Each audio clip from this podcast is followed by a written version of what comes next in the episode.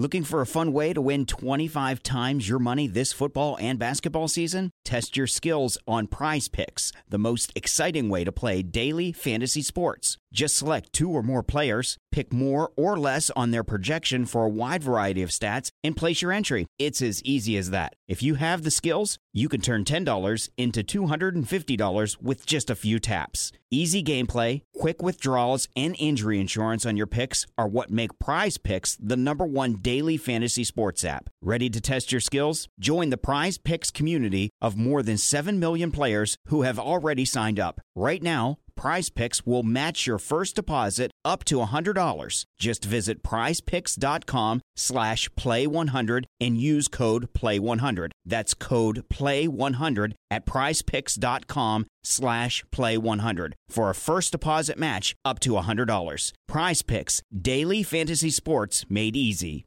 This podcast is part of the Sports Social Podcast Network.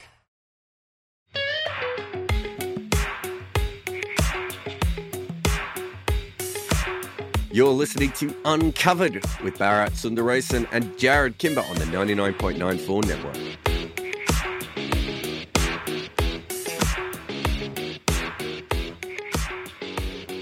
Let us start with the most World Cup story I could think of, uh, which is the fact that you currently are in Perth with no luggage because of the Pakistan cricket team. yes, I blame the Pakistan cricket team for my predicament, despite my extremely sweet tweet about them after having seen them board the flight uh, a few hours ago. Honestly, some of those faces looked so sullen and so so sad. Uh, uh, that and I'm not surprised, right? After a defeat like that, India Pakistan, the whole build up and the way it ended, uh, you can't you wouldn't blame them to not for not looking very chuffed about life. And uh, uh, just before we took off, I tweeted about how you know please Pakistan fans show them some love. And then we land in Perth, we see all the Pakistan players go off. The other passengers, we wait for half an hour. They say, no, no, the and the flight was delayed by half an hour even uh, in Melbourne because you know how it is when a cricket team travels with you, all the kit has to be loaded. And I'm not sure many of the others on the flight knew anything about either the Pakistan team or the fact that uh, or the fact of what it is like to travel with a cricket team on your flight, as you and I do, unfortunately. Um, and then we wait for half an hour, and then we see all their bags being unloaded. No news. 45 minutes later, no news. And then one and a half hours later, there's an announcement which says, okay, uh, all those on the Melbourne flight, which is pretty much everyone, if you're not a Pakistan cricketer, it meant you uh, or part of the Pakistan team. Can you please report to the baggage services department? We go there and they say, you know what, we had to offload all your luggage because they had a lot of kit and there was a lot of kit. So all your luggage is still in Melbourne. And so even though I was a little peeved, I kind of understood the situation. Now, if you just, especially if you are watching this podcast or listening to us, and you sat on either side of me, and I know those people because they knew nothing about cricket the lady to my right actually took a picture of someone and said, "My daughter said he's really famous." Virat Kohli, uh, and especially I thought you meant you. Oh no no no no! She I think she wanted a selfie with me, but that's uh, because she listens to Uncovered and watches uh, me somewhere, I guess. But uh, so if you were them, you would not really get it, right? Like, why should our luggage be left behind because some some random cricket team is on our flight? So, but that's the reality. That's what has happened, which means that uh, I'm without anything, no brush, no hair dryer, uh, clothes. Well, that's another question altogether. But uh, it's and you know I can't wear somebody else's clothes if there are no animals on it.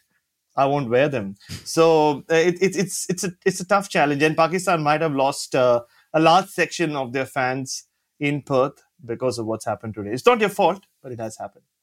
Uh, most importantly for us, you don't have your yes. microphone. So if anyone's like, "He doesn't sound as good today," well, sorry, we tried. Um, uh, it's uh, I don't think people understand how much stuff cricket teams travel with now. It's not just the kit bags.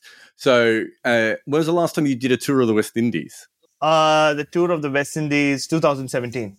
Yeah. So I reckon around that time, if you ever had to get on a flight with any of the teams, you would know what I'm talking about. Before then, it was cricket bags, right? Yeah. Which was still yeah. a problem for West Indies, you know, um, airports, uh, for West Indies planes, for, you know, everything that's going on. Now it's because it's all the computer oh, screens, oh, yes. it's all the fitness stuff, and, you know, the ridiculous social media backgrounds and everything else they travel with. Uh, it's almost impossible to get a plane at the same time in the West Indies as a cricket team and actually turn up at the other end with any of the stuff that you're supposed to have. So much so that when I was with St. Lucia in 2018, we even had to dis- we had to pick which stuff would go on the plane and which stuff wouldn't.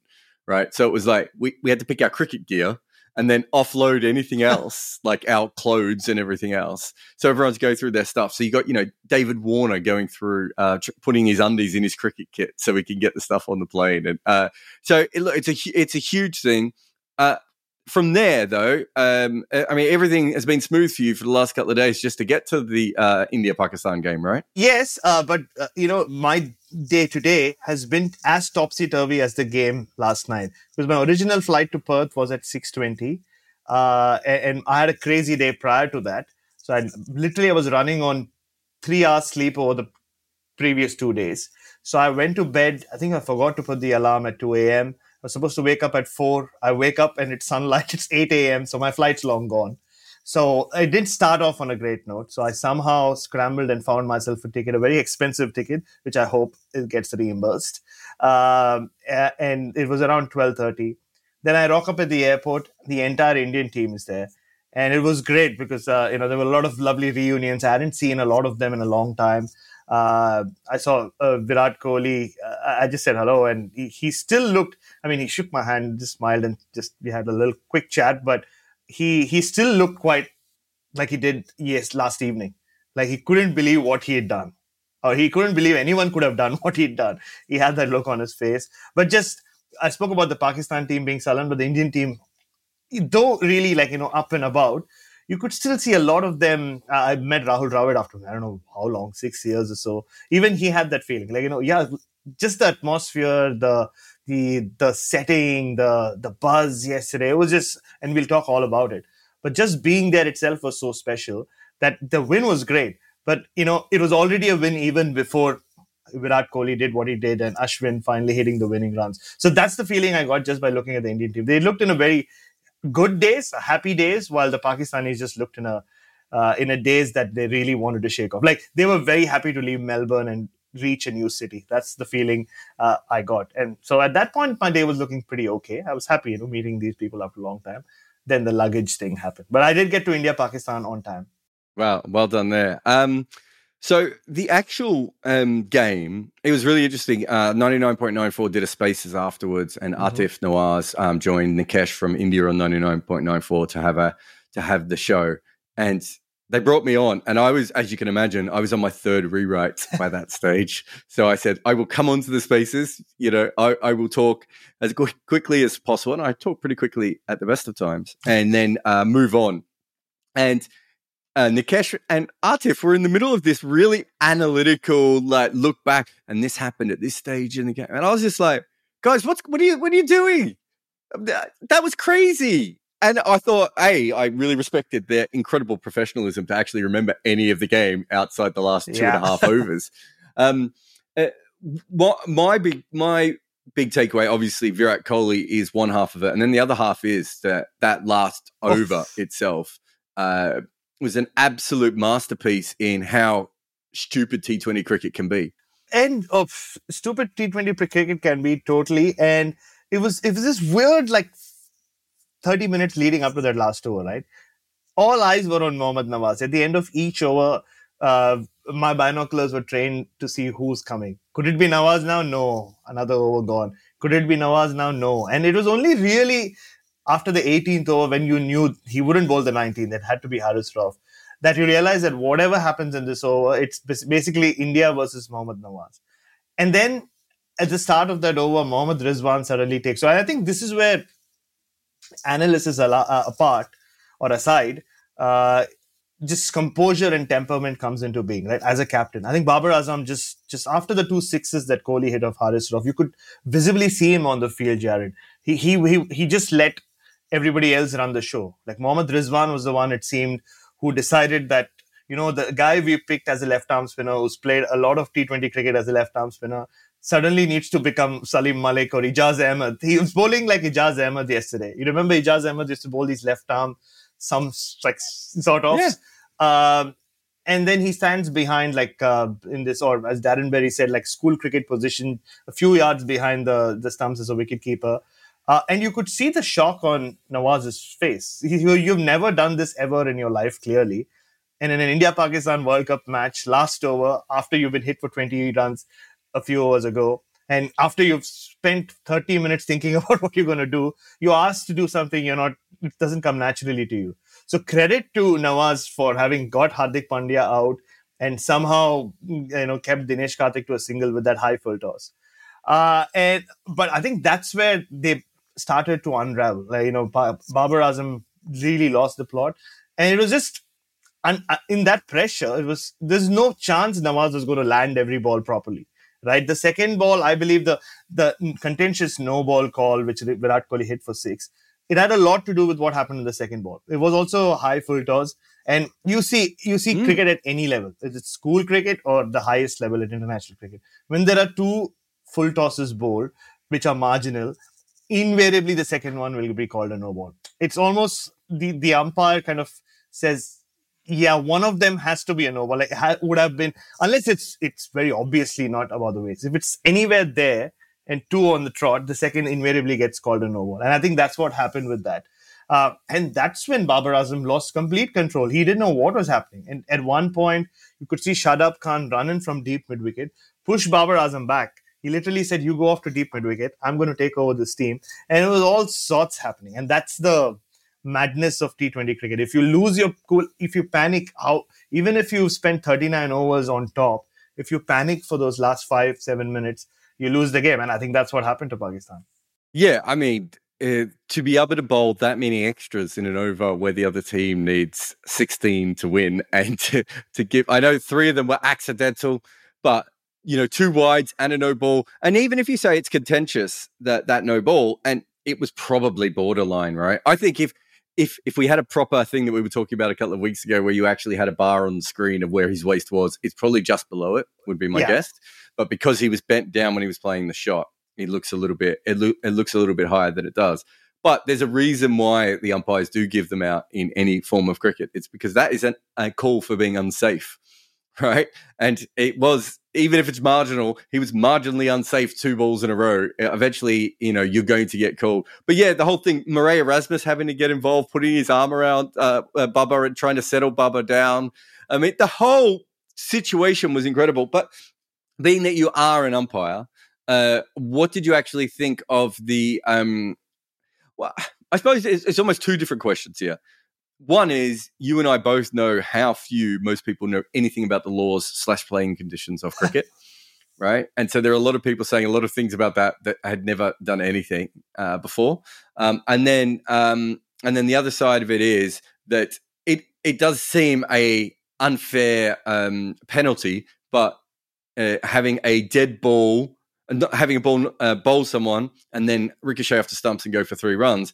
But as I said to the Pakistani fans and a few neutral fans who were asking about it as well, I get what you're saying, but if you don't want things like that to happen, don't bowl waist high full tosses in, in, in pressure situations. So you should be penalised on that particular ball, and it was just that they were penalised in a freak decision. Yes, and uh, it, it, it's almost I wouldn't call it a loophole, but of all the laws, right? If you look at look at it in the last many years, so so many things have changed. The dead ball has stayed the same in a strange way, like long after free hit came into being and all that. So uh, as a result, and I think it, it, again, it's it's a freak freak situation, right? How often does the ball hit the stumps off a free hit? I mean, I'm not saying he was the first batter to be clean bowled of a free hit, but how often mm. does it go so far past third man. And like I think again, it goes back to the Pakistani panic I spoke about. Uh, Nawaz was start, Nawaz started celebrating. Shaheen Afridi just stood there. The ball just went past him. Everybody else was just like, oh, Dinesh Karthik is who the one who ran and like got Virat Kohli to start running. Even Virat Kohli was in shock. Like you know, it, ball hit stumps. You just kind of everybody just freezes for a second. Right? It's just natural, free hit or not. Yeah. Especially in that situation. Uh, but but that's the thing. What I was saying about the dead ball is like, yeah, but once it's a free hit, uh, you can't be out. So whatever happens, it it's not dead dead till the ball is in play, and the ball is in play. uh, well after the ball has hit the stumps and gone. If the players are running, it's still in play. Mm. I think that that's what happened. It, it's it's a will it get a relook? I, I, don't know. A lot of people felt it's unfair. It should not be. Then I, I know a lot of people who said, I know that's the law, but maybe someone should change it. That's a fair argument. Maybe someone needs to look at it. If you get bowled of a free, but when you change it, it's no different than the hundreds of times in a T20 game when we have a free hit and someone mishits it out to a fielder and they run two. Exactly. It's caught, right? And so I do think in that perspective, it's just that in this case, it rebounded to a weird. And look, there's there's a few things that that's obviously one of them. There's also the zombie ball thing, which, um, from what I can tell, Sourav Ganguly recently went into an ICC meeting and basically recounted my entire YouTube video on it. Uh, which, for those of you don't know, which is when um, there was a waist high uh, ball that wasn't called as a no ball. Um, the, uh, Curtis Campher caught it at deep mid wicket. The player stopped because there was a catch, and then Curtis Campher ran them out. Right, so that is go and have a look at my video. It's I'm never me if me and Bharat get into that, we will both uh, yeah. disappear up each other's assholes. But um, and then the third one, of course, is when an LBW is given out and it, and it's not out. Um, and the ball goes away for four, um, or it, whether it's been hit or it's gone for leg byes or whatever, and you don't get the runs because once it's given out, um, uh, the ball gets dead. There's a couple of weird little loopholes in in the game that come through that we've only really. I mean, think about think about the the you know the changing of the laws for the, the batter to always be on strike even mm. after they've crossed in the air, right? That only changed because Fraser Stewart was asked by the uh, the hundred people what was the law that he'd love to get in that the MCC wouldn't do yet, and he said that. Trent Woodhill heard it and straight away was like, "Yeah, why are we penalising the mm. uh, the bowler for getting a wicket?" Yeah. Right. But the reason that that's a big deal is because that happens in T Twenty cricket way more than it ever did in Test cricket. Even in yes. one, it even happens more in one day cricket. So we're yeah. learning little loopholes just because we're playing so much T Twenty cricket, and there are all these unique things happening. And what we saw last night was another unique thing. I, I've been trying to think about any system though that could have fixed it, and I'm not sure there is an obvious one there isn't i think we'll just have to uh, it has it will be a reactive thing i mean these kind of things will happen like i said after yesterday because and it has to happen in a high profile match as well or if not in a high profile match it has to happen at, at a crunch time like something in the last over uh, uh, and I mean, it helped that it was India Pakistan in front of 93,000 at the MCG. But uh, even if it was some other game in the World Cup, if it happens in the in the third over, will people really talk so much about it? Maybe not. But I think that's so. We'll just keep finding out these loopholes, and that's the whole thing. When you go to umpire umpiring seminars and workshops, you find out so many things, like little things which obviously aren't mentioned very obviously or or very precisely in the law book, right? It's it's how you interpret the law. That's how any law works, especially in cricket and especially with umpiring. So a lot of them are just situation or situational or based on unique situations you face when you're out there. I think that's what really happened. I mean, we don't need, even need to get into the overthrow overthrow the rule and the 2019 final, but honestly, that's what that's that's what it happened because it happened in that kind of scenario. I'm sure it happened many other times in other scenarios where people didn't speak about it or didn't take notice. I, I think that that's how cricket is is as a sport. And, and like you said, jarrod like more and more we'll see these things prop up uh, and then you know people react to them very strongly and say this is unfair, that is fair. Uh, but yeah, and then maybe there will be more changes that will be brought about. But trust me, there are hundreds of loopholes uh, which will take place. Which uh, you know, as an umpire, you're always told uh, you mug up the law book, you know it inside out. But when you're out there, just that it, it should you should know it so well that it's just muscle memory but you're reacting to what's happening out there. And that's the first i think the golden rule of being an umpire. And on just on that note the whole thing of the ball going up and uh, you, not as an umpire not having to worry about batters crossing is such a big it, it's such a big relief. And honestly because uh, if you're umpiring at a lower grade where there's no third umpires and all that if someone has hit a ball high up and it's say i'm at square leg right and I'm looking there to see if deep backward square leg has taken the catch or not, how am I expected to like you know keep also keep an eye on the runners? Or how is that umpire expected to keep? And there are times you're umpiring, you're the only umpire on the field. The leg umpire is like the coach of the batting team and school level or lower level. So what do you do at that point? You can't have four eyes, right? So it's it's I think it's a great rule, and I've spoken to a lot of umpires who are so pleased that that's been taken away. just on your your thing about things happening in big games, uh, I'm pretty sure I can't remember what year it was, but there was a record, one of the fastest first class hundreds ever made. Um, it might have been the fastest at Sheffield Shield was by David Hookes against Victoria. And in that innings, they started putting out all the players on the boundary at one stage.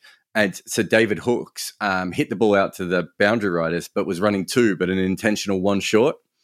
Right. Mm. And I think that game happens in that, it, I think it's early 80s. Right think of how long it took before that rule was actually changed. It's almost 40 years before yes. Pollard does it in a in a televised game. A lot of people in between had taken advantage of that. I've seen people do it in club cricket and, and, and everywhere else. So you're right. Um, and you know, it's a bit it's the same with the Ashwin. Like the first person ever to retire out tactically no, here's all the other times that we have people who've retired out tactically. Anyway, we'll have a break now. And after the break, uh, we'll talk a little bit more about that game and just some of the other things uh, that we've noticed so far in this World Cup. You're listening to Uncovered on the 99.94 network. Looking for a fun way to win up to 25 times your money this football season? Test your skills on prize picks, the most exciting way to play daily fantasy sports. Just select two or more players, pick more or less on their projection for a wide variety of statistics, and place your entry. It's as easy as that. If you have the skills, you can turn $10 into $250 with just a few taps.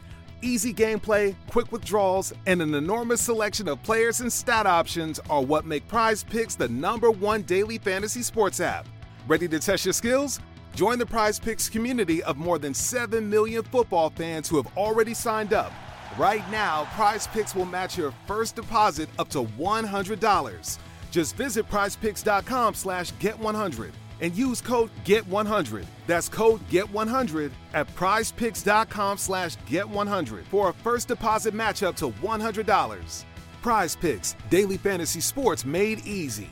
Looking for a fun way to win 25 times your money this football and basketball season? Test your skills on Prize Picks, the most exciting way to play daily fantasy sports. Just select two or more players, pick more or less on their projection for a wide variety of stats, and place your entry. It's as easy as that. If you have the skills, you can turn $10 into $250 with just a few taps. Easy gameplay, quick withdrawals, and injury insurance on your picks are what make Prize Picks the number one daily fantasy sports app. Ready to test your skills? Join the Prize Picks community of more than 7 million players who have already signed up. Right now, Prize Picks will match your first deposit up to $100. Just visit prizepicks.com slash play100 and use code play100. That's code play100 at prizepicks.com slash play100 for a first deposit match up to $100. Prize Picks, daily fantasy sports made easy. All right. Uh, we've talked a lot about the fun stuff that you and I care about. Most people are just like, we just talk about Virat Kohli.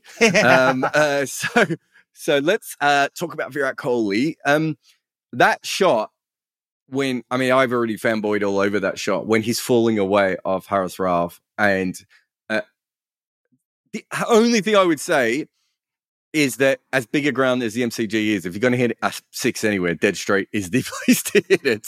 But in every other way, that is a remarkable shot. And also from a tactical point of view, I was thinking he was going to flip it off his hip and try and get the ball around the corner to, to a fine leg. So the fact that he stood and delivered, that felt like kind of more old school uh, Kohli that we haven't really seen in, in a little while. Oh, in a long while. Uh, and, you know, the first thing he said uh, after saying how he didn't have words to say what he was feeling like was about uh, the tough times and how everyone stood by him and how grateful he was. And, and, it came through just in his body language as well, right? The old Kohli would have, uh, yes, he did celebrate, but immediately after that celebration, uh, there was more, uh, yeah, he was, he looked more grateful and not even relieved. He was just almost, uh, there was a feeling of you guys have, like what he said, like you guys have cheered for me, you've stood by me. It's almost like this is for you uh, is the feeling I got. And I've seen enough of Virat Kohli making runs and celebrating. Yeah, that too on Australian soil. But that just that was just different. And which goes back to the the shot you described. A, it was a slower ball as well. So he had to generate all the speed to hit it, you know, towards one of the shorter boundaries you would say at the MCG. But he cleared it by a huge, huge distance. But it was a percentage shot though, right? I think he picked it, and they had been trying to play the horizontal bat shot few times and missing off Haris Rauf. So the to a ball that he ideally or most batters would have hit uh, or tried to hit over mid wicket, he tries to go after long, uh, go over long on and hits a six. And the next ball, the next ball, uh, which is not a slower one, which is a, a, a more normal Haris Rauf pace one, where most batters would have stayed back and tried to hit it over big, big back or square leg. He kind of jumps out and just uses his wrists and kind of you know flicks it over over fine leg. I think he has something I call the genius gene, right? I mean, there, we've seen a lot of people in the history of the world, not just cricketers, people who have the genius gene, and when when that kind of he he kind of switches that button, right? He he does things that that only he can. I think that's why he's so special. I think a lot of them have had it. Uh, and I heard someone say yesterday about how he's a lot more like Brian Lara than he is Sachin Tendulkar. And that was a very interesting point for me. Brian Lara could do it, right? He would play these shots to balls that uh, nobody else could have played that shot to. And I think that really stands out about, Virat Kohli. I'm not saying Tendulkar couldn't do it, but these two just have that that extra genius gene in them, and uh, that's what really really came through. And, and also, if you think about it, Jarrod, this innings has come at a time when he's been struggling. In this very innings, he was mm-hmm. struggling, right? For the first 10, 11 overs of that Indian innings, he never got rhythm. He never got through, uh, got going. It was only that six of Mohammad Nawaz that got him going and it's not come during uh, one of his dream runs. He's played some remarkable innings in all formats, we all know that. But most of them have come when he's been in that purple patch, either at the start of a purple patch, in the middle of a purple patch, or like that purple patch which felt like it would never end. But for him to do that in an India Pakistan match, 93,000 people, for the first time in a long time, something which was built up so much uh, actually, you know, proving to be special as an event, as a spectacle, and all that. Uh, India in deep strife. Virat Kohli in deep strife for the first 10, 11 overs of that innings. To then do what he did, uh, I think is why this could well be the, the greatest white ball innings he's played. And there are so many we can pick from 50 over cricket and 20 over cricket. I think if you just put all of that together, I would li- like to believe that this was the best white ball innings I've ever seen Virat Kohli play right up there with some of the, the best white ball innings any Indian batter has ever played. Mm. Yeah, it, it's really interesting. I saw all these people going, "Oh, he's got the clutch gene and uh, as well, like the genius gene." I'll give you the clutch gene. I'm just like, yeah, generally the best players are going to be the best in the clutch um, situation because they're also the best in the non-clutch situation. This whole yeah. idea that, that people don't do that, and even let let's just say he is finished, right? Uh, as the Virat we once knew, right? Yeah we've seen with Dhoni that Dhoni is still. I mean, you know Dhoni more than anyone else. He's clearly not the Dhoni he was, right? But we've still seen Dhoni be able to do that. He still has the ability to read the game. Um, on that particular pitch, I think even learning how to time the ball correctly is is a huge thing because people just couldn't work out that pitch at all.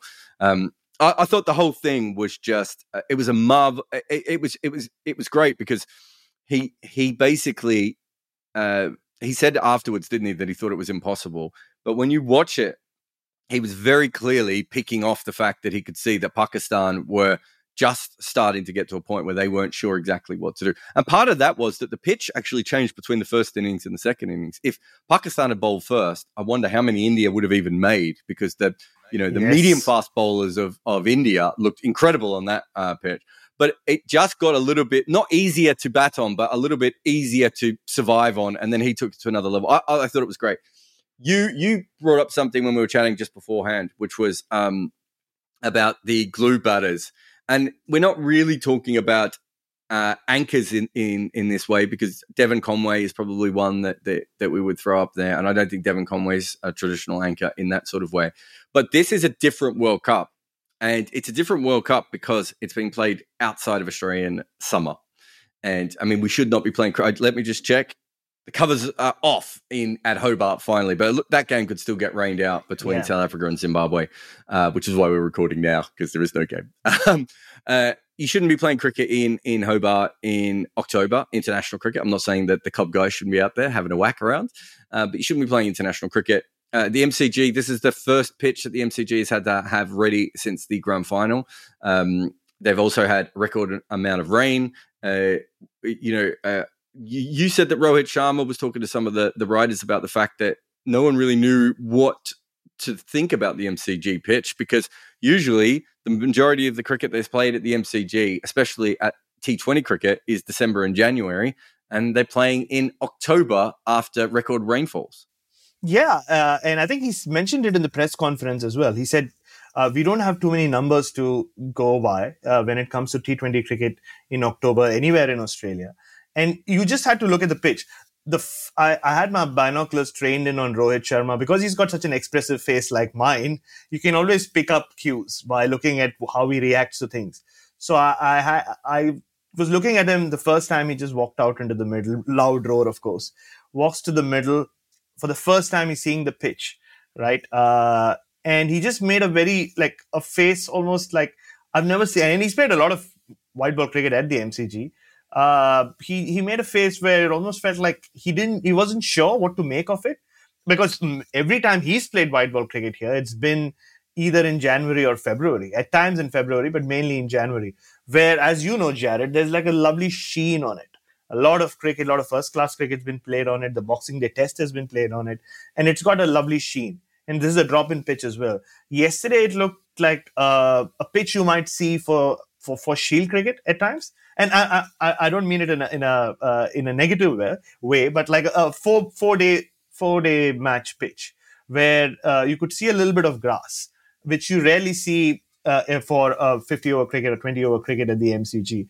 So I think when you look back at it and listening to you talk about it as well, the fact that the pitch changed, I was a little uh, surprised that India chose to chose to bowl. I thought uh, the way that tournament's gone, maybe I thought they'd uh, uh, want to put some runs on the board, and with that Pakistan batting lineup, not not as strong on paper as maybe it was last year with those guys, uh, Shoaib Malik and Mohammad Hafiz still in there. There are a lot of power hitters, of course, but like as like we saw yesterday, if you knock the first two over, they can. There is a sense of panic in that middle order. Shan Masood didn't look very good at the start, but I think he kept things together. Uh, and, and, you know, if not for Iftikhar Ahmed's innings, they would have struggled. Uh, mm. But but there there aren't again the glue players after Shan Masood. There is nobody, so they're so dependent on the top two. And Shan Masood is he's come into 2020 cricket, yes, and has played a few games in the last what ten months, I would say, for Pakistan. But he's not a proven commodity at World Cup level. So they bank a lot on those those openers. Uh, so I thought they would put runs on the board and, and back themselves to uh, defend it. Uh, but I think Rohit Sharma got made the right call. You know, he saw something. He felt maybe this is our best chance to beat Pakistan if you can knock them over and restrict them. We can chase down whatever with our batting, um, and it worked out. So and it goes back to what you were saying. These are very unique conditions for T20 cricket. We spoke about this in our first ever episode of Uncovered as well. And we're discovering that the lengths that you can bowl at.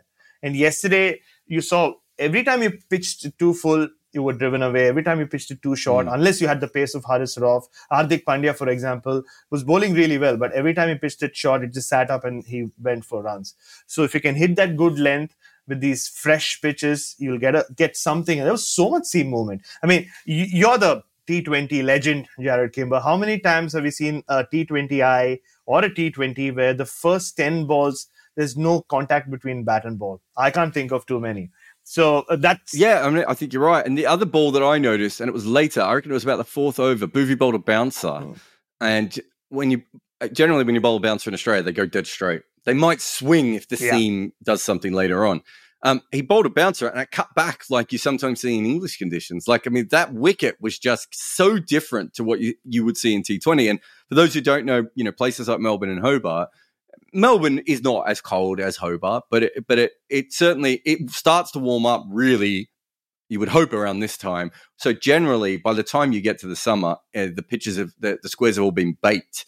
Um, and so if you play club cricket in Melbourne and, and Hobart, you do get, you know, early season wickets are completely different than they are later on. Every, everyone who's played club cricket um, in, in, in, that part of the, the country would know, would be aware of that. So that was really interesting. So the other thing is you've got Virat Kohli, uh, Devon Conway, Kusal Mendis, um, Ervine. Am I missing anyone else? Uh, oh, Max O'Dowd. Max O'Dowd. Andy Balbirnie, maybe. I, I, guess I'll put it there. If he's well, he smashed his though, didn't he? He, he, was, yeah, he probably went a bit harder. But we've had a lot of guys that um, that anchor role or the glue guys you said, and some of these guys aren't traditional anchors yeah. as well, but they've like Conway's probably a, a, lot more than just that. But they've played that way just because conditions so far have kind of helped those co- th- those kinds of innings. And part of the reason is in Australia, and it's probably why Australia produces slightly more of those sorts of players, the John O'Wells types cricketers, if you watch any Big Bash, is because the grounds are big and you can actually score at a strike rate of 130, 135 without hitting boundaries, which in the rest of T20 cricket is really hard to do because the grounds are just so much smaller. And so you do get a lot of these guys who chip the ball around, who run very cleverly, who use the angles. Um, it's one thing I noticed in Virat Kohli's innings, and there was someone else's innings. Um, uh, that I noticed that as well, where they were literally they were just using the angles of the dimensions because the ground is so much bigger. Of well, I only need to beat this person by this amount yeah. because once I get into that gap, it's two, three, or four. Um, and uh, it really is a it's a slightly different kind of T Twenty cricket than we see in the rest of the world. We still have grounds like the Gabba, which you do kind of just stand there and whack it at. Um, you know, and obviously Adelaide Oval and Kardinia Park that have the, the small boundaries, but they still have massive straight yes. boundaries, which means you again you're playing a different kind of T20 cricket, aren't you? So um, I do feel that what we have seen so far.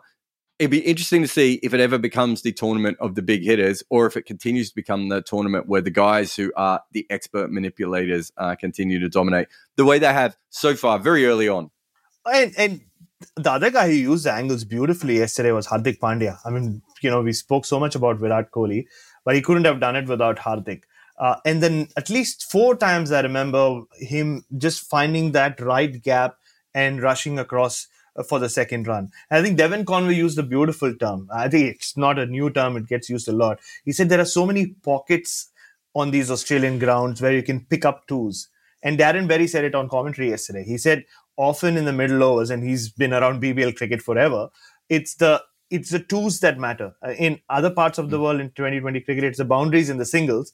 But in Australia, often the team that scores the most number of twos can win, especially in the middle overs. And we saw that with Devon Conway. He hit a lot of boundaries early on with Finn Allen, but with Kane Williamson and even after Kane Williamson, he just manipulated the field. There are so many big gaps out there. You just keep hitting them, and like you know, you can easily pick up nines and elevens uh, in that period between overs nine and maybe sixteen, and then you explode again. I think that's what he did very smartly, and I think that's something that Steve Smith can do. And ever since Australia lost that game, and that's the problem with that Australian batting lineup.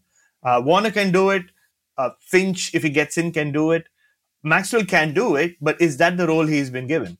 So if Steve's okay, if you've decided Steve Smith's not play, playing, and Andrew McDonald has said, yeah, our power hitters are also batters, so like you know they have a lot of other skills as well, which is absolutely fair.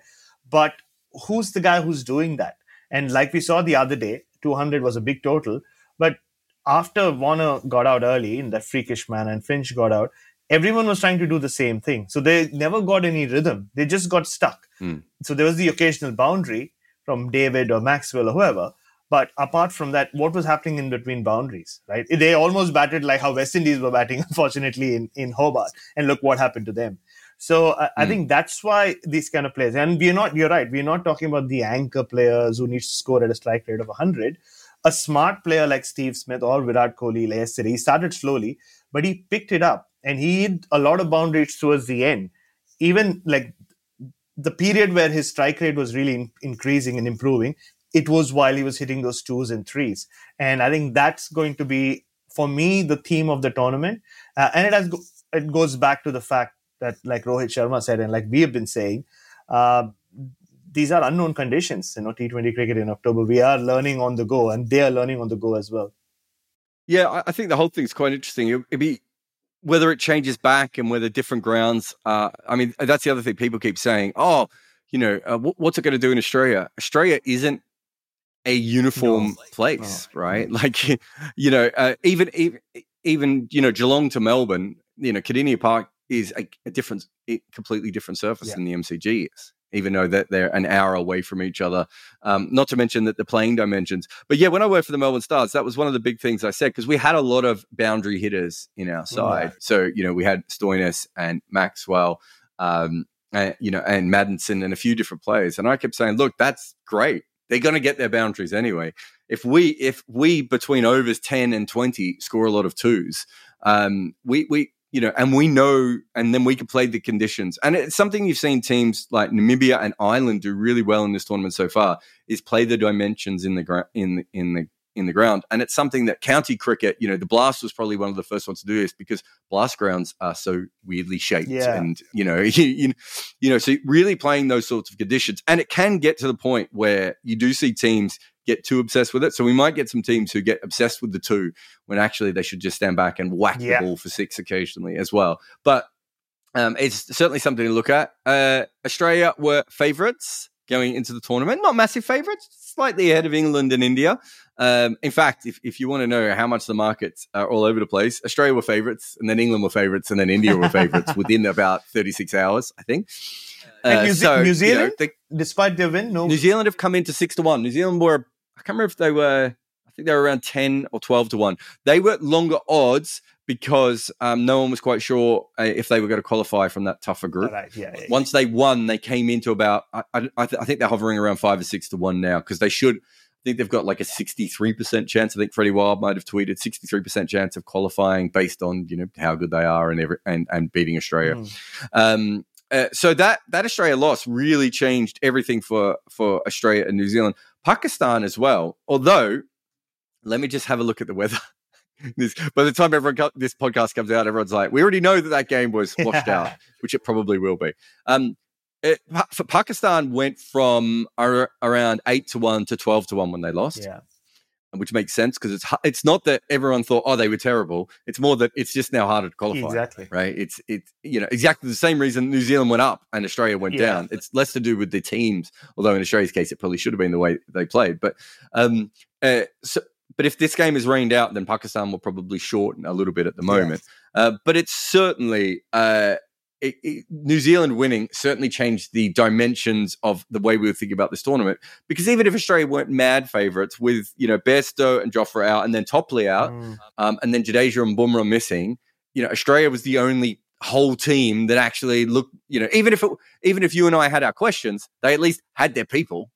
And, they only got stronger when they had the injury. Unfortunately, like you know, they lost Josh Inglis to what sounded like a terrible injury. Aaron Finch was very graphic in his description in the press conference the other day about how much blood poured out and what went in. And uh, but uh, they've got Cam Green in, so you would have thought, even though he wasn't going to play the first game, that uh, and we both said like you know they were favorites because they were touchwood the one team without any injuries and they just seem to have have the right or they seem to have gotten stronger on paper compared to last year. But after that big defeat Hmm. they they have i mean their tournament could be over. Adam collins compared it to the 92 world cup where you know they it was more or less over after they lost to south africa in game 3 and here again game 3 is is england. So on friday back at the mcg if whatever happens tomorrow in Perth here in uh, or I am in Perth, uh, they have to win in with no clothes. Uh, they have to win in England or be or be, beat England because it's over. Otherwise, the World Cup's over within a week for Australia. This with their net run rate, there's no way they'll come back and qualify with just three wins. However badly they beat Ireland and Afghanistan, which are not going to be walkover games, by the way.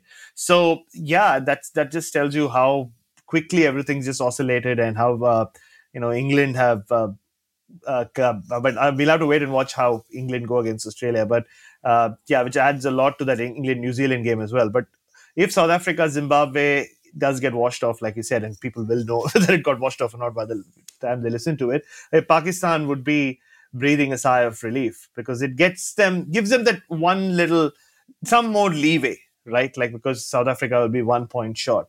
And then they would hope that India beat South Africa as well. India just sail through.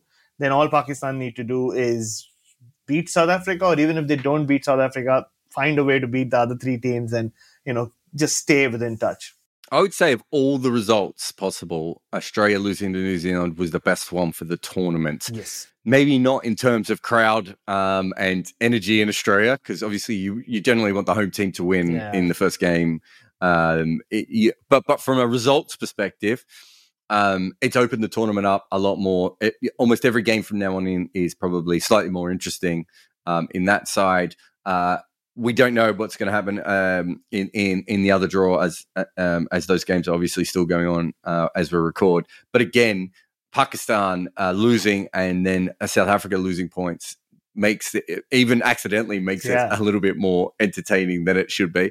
Um, uh, let's have another break, and then I'm going to hit you with uh, one thing that I know you're going to want to talk about, and I don't want to talk about at all.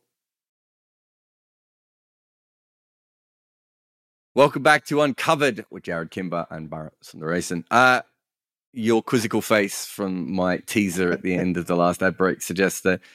I mean, I don't think there's ever been a more wrestling inspired ICC event than we have had so far. We had John Cena uh, putting up the picture of Glenn Phillips uh, because Glenn Phillips uses his walk on music.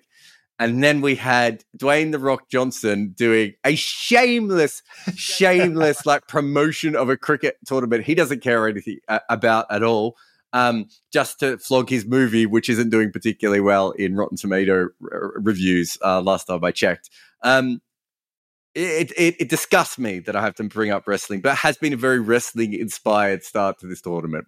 It has, and I, I, I thought you were leading me on to Paul Heyman's tweet today. I don't know whether is that's what you were h- hinting at. Paul Heyman, of course, the creator of ECW Extreme Championship Wrestling, one of the greatest minds in wrestling ever. I love how you say, "Of course." I have no idea what you're talking about. no, a- and uh, you know, Paul Heyman is supposed to be the the brains, uh, the uh, the guy with the the Javed Miandad of wrestling, I would call him. So he tweets out, Javed Miandad of wrestling. Oh my god, I want that. Imagine having that on your credit on your car. I'd like to be the Javed me and Dad of anything.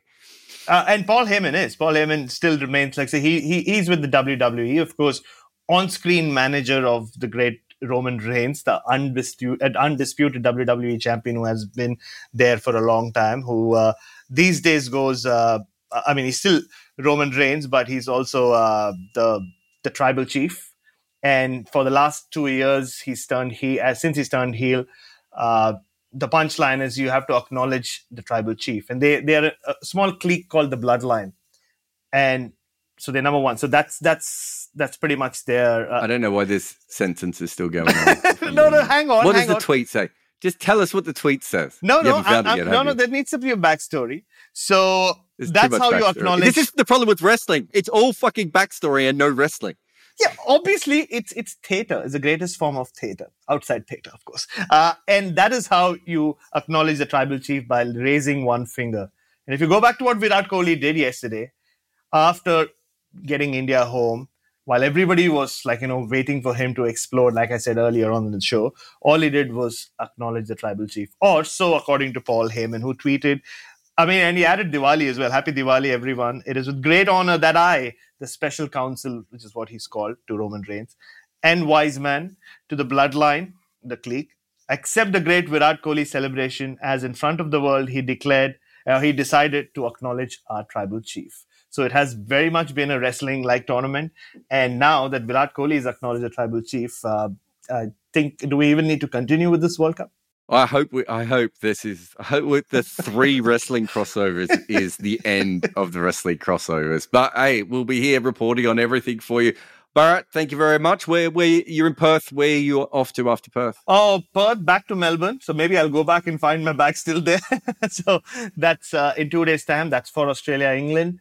Uh, and then Brisbane. So before we meet again, oh, the next, oh, when we record next, I'll be back home in Adelaide. So next Tuesday, I'm back home for the Adelaide leg. And you know, you want to hear something very exciting about the Adelaide leg? leg? So during this tournament, the first match in every venue, uh, they've asked certain people to walk the World Cup trophy out to the ground. Yesterday, you saw the great Lisa Sthalekar do that. Guess who's doing it at the Adelaide Oval when the when Zimbabwe play Netherlands? Yours truly, Bharat Sundaresan. I was hoping it would be Carl Hooper or Ben Folds. Well, it's, it's, other. it- it's, And why is everyone from Adelaide? Everyone who's famous for living in Adelaide actually isn't from Adelaide, which I don't know what that tells you about Adelaide as a player. I can't believe all the people from Adelaide who deserve that ahead of you. You've swanned in just recently, and you're taking the World Cup off them. there you go. That's uh, that's how you do it. Acknowledge me, Jarrod Kimber. Acknowledge me. I am your tribal chief. And remember uh, to share, like, subscribe to our podcast. But most importantly, if anyone wants to start a um, a, voting system out there for who has better hair, Lisa Sthalekar or Bharat Sundaresan, feel free to also do that as well. Uh, thank you, mate, and I'll talk to you again next week. Thanks for listening to the 99.94 Network. Cricket every day. Remember to download our app or just search for your favorite team at 99.94 where you find podcasts on Google or YouTube. This show has an ad free version via Patreon, and there are many other extras available there as well. There is a link to the show notes. The show is hosted by me, Jarrod Kimber. Bharat Sundaresan is my co-host. It is produced by Nick McCorriston. We also have a great production team from 42 with Rati Joshi on socials, Aurojyoti Senapati and Maida Akam producing podcasts, and Mukunda Bandreddi is the head of our YouTube account.